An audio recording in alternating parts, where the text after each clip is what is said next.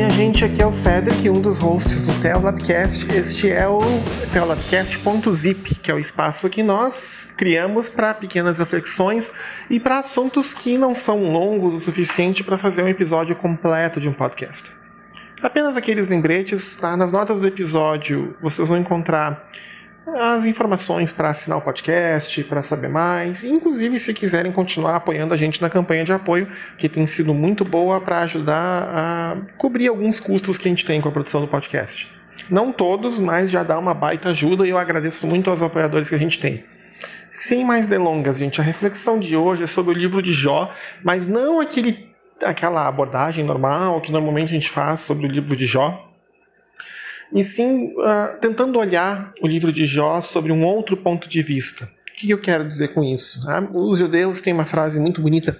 Eles dizem que a Torá é como uma safira de 70 faces. Você vai virando e vai descobrindo coisas novas nela.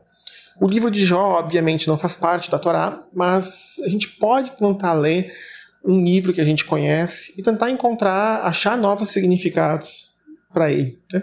Vocês todos conhecem a história de Jó, do sofrimento que ele teve e dos, dos amigos que foram lá consolar ele e no final acabaram não consolando. Né? Então eu queria oferecer um outro ponto de vista sobre o livro de Jó, que é o seguinte: porque tem gente que pergunta ah, qual é o propósito do livro de Jó, o que o livro de Jó tem para ensinar para nós. Né? Eu já vi histórias tão horríveis sobre o livro de Jó, por exemplo, eu conheço um pastor pregador da teologia da prosperidade, que ele defende em um livro que Deus castigou Jó porque Jó não era dizimista. Gente, joguem isso fora, dá um bico e manda, manda para o espaço.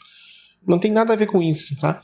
Não importa a abordagem que vocês forem fazer sobre o livro de Jó, uma coisa vocês têm que sempre ter em mente, que é a seguinte: o início do livro, Jó era homem íntegro e reto. Em algumas traduções, em outras línguas, a expressão é inocente ou inculpável. E qualquer abordagem do livro de Jó tem que levar isso em conta. O que, que Jó fez para merecer isso? Jó era inocente, Jó era inculpável. E é isso que a gente tem que levar em conta. Mas eu não estou aqui, e não é a ideia desse zip falar sobre isso. A ideia é falar sobre uma outra questão.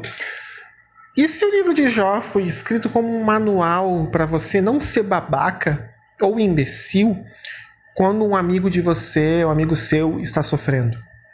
Porque o que acontece? Jó então sofre, ele começa a lamentar. Dois amigos dele aparecem para consolá-lo, ficam escutando ele, mas depois também oferecem a resposta deles em relação ao que aconteceu. Em resumo, os dois argumentam algo nesse sentido. Jó, se você está sofrendo é porque você pecou. Então confessa o teu pecado para nós, que tudo isso vai acabar. E Jó se defende dizendo: "Não, eu não pequei. Eu não fiz nada de errado. E eles continuam insistindo, não, mas porque Deus abençoa o justo e sempre culpa o pecador. Né? E Jó está dizendo, não, eu não pequei, eu não, eu não sou esse que vocês estão pensando. O que, que vocês estão querendo tirar isso de mim? Né? E fica nessa discussão até que ocorre um terceiro discurso, que é o chamado discurso de Eliú. Nós vamos entrar nele daqui a pouco. Então, gente, talvez o Jó tenha sido escrito para a gente dizer assim: ó, não seja babaca que nem esses dois.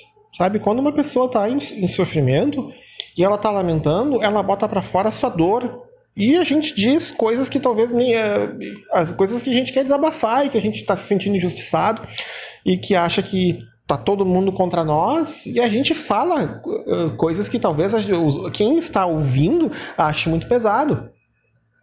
De botar a culpa em Deus, de botar a culpa nas pessoas, ou de querer morrer, ou de querer sumir.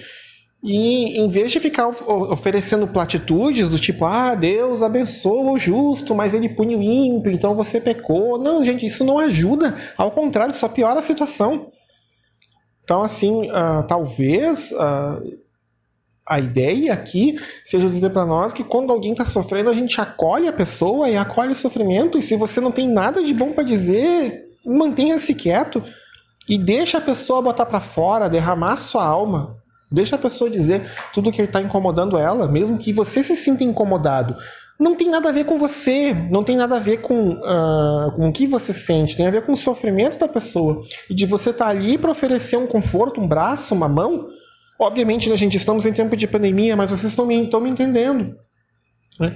O propósito de, de ser amigo é isso, né? De estar tá lá quando a pessoa precisa. Não ficar cutucando na vida e jogando sal. Não é o que se fala, né? Isso que eu estou falando dos dois amigos de Jó. E tem Eliú, que é o terceiro. Inclusive, gente, uma coisa, tá? Há autores que falam que Eliú, a, a parte do discurso de Eliú, foi acrescentada depois. Alguns dizem que, inclusive, é como se fosse um comentário, mas não é parte do, uh, da história original. Por que, que eles dizem isso? Porque quando Jó é falado dos amigos de Jó, só mencionam os dois, e depois, quando Deus, no final, ele dá o seu veredito, não exatamente um veredito, mas ele diz assim que, uh, que ele se alegra com Jó, mas ele não estava feliz com os, os, amigos de Jó, são esses dois primeiros, não uh, Eliú, que seria o terceiro, que não é, ele não é mencionado nem no início nem no fim do livro, ele só aparece no meio quando ele mesmo fala.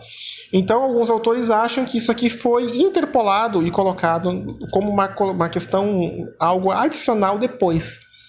Tá? Então, talvez a gente possa olhar o discurso de Eliu com, esse, com essa questão. E, gente, já, já que a ideia é falar mal de certos comportamentos, tá?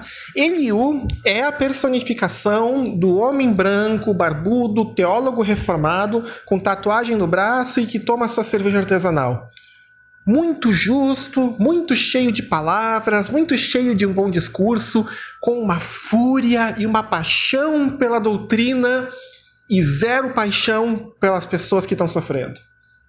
Que é o que eu vejo em muitos jovens teólogos reformados aqui no Brasil e fora.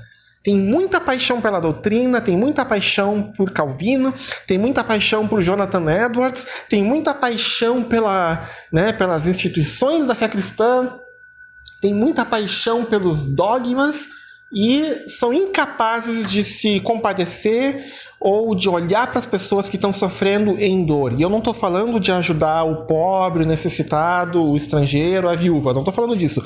Eu estou falando de, do sofrimento que esses teólogos reformados causam, porque eles estão muito mais interessados em montar um cercadinho e definir quem está dentro e quem está fora, do que ouvir o que Jesus falou quando Jesus disse né, que na mesa de Abraão, na mesa dele, estavam preparados muitos lugares e que outros sentariam à mesa que a gente não sabia quem quem seria.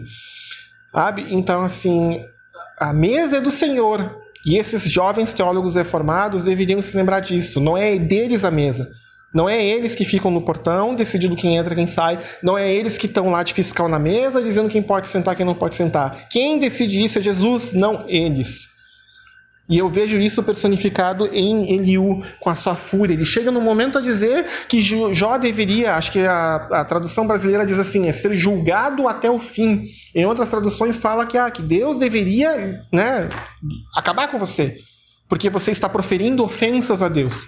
Isso é uma outra coisa que eu vejo muito nesses jovens teólogos reformados, que eles se arrogaram ao posto de defensores de Deus. Gente, se Deus é onipotente, Deus não precisa de advogado e Deus não precisa ser defendido. Deus é plenamente capaz de defender a si mesmo e vocês não precisam fazer esse papel. O papel de vocês é amar o próximo, é estender a mão para quem precisa, comemorar as alegrias com quem está alegre e, se, e consolar e confortar e chorar junto com aqueles que choram. Se você só tem paixão pela doutrina e pouca paixão pelas pessoas, o evangelho está longe de vocês. Sinto muito dizer isso. E com isso, gente, eu termino essa minha pequena reflexão. Tá? Walter Brueggemann, que é um teólogo já aposentado, muito escreveu muitos livros sobre o Antigo Testamento. Ele gosta de dizer, gostava de dizer a seguinte frase: Jó está na Bíblia para nos lembrar que o livro de Provérbios está errado. E eu deixo com essa reflexão. Um beijo para todos os defensores da infabilidade da inerrância bíblica. Até mais!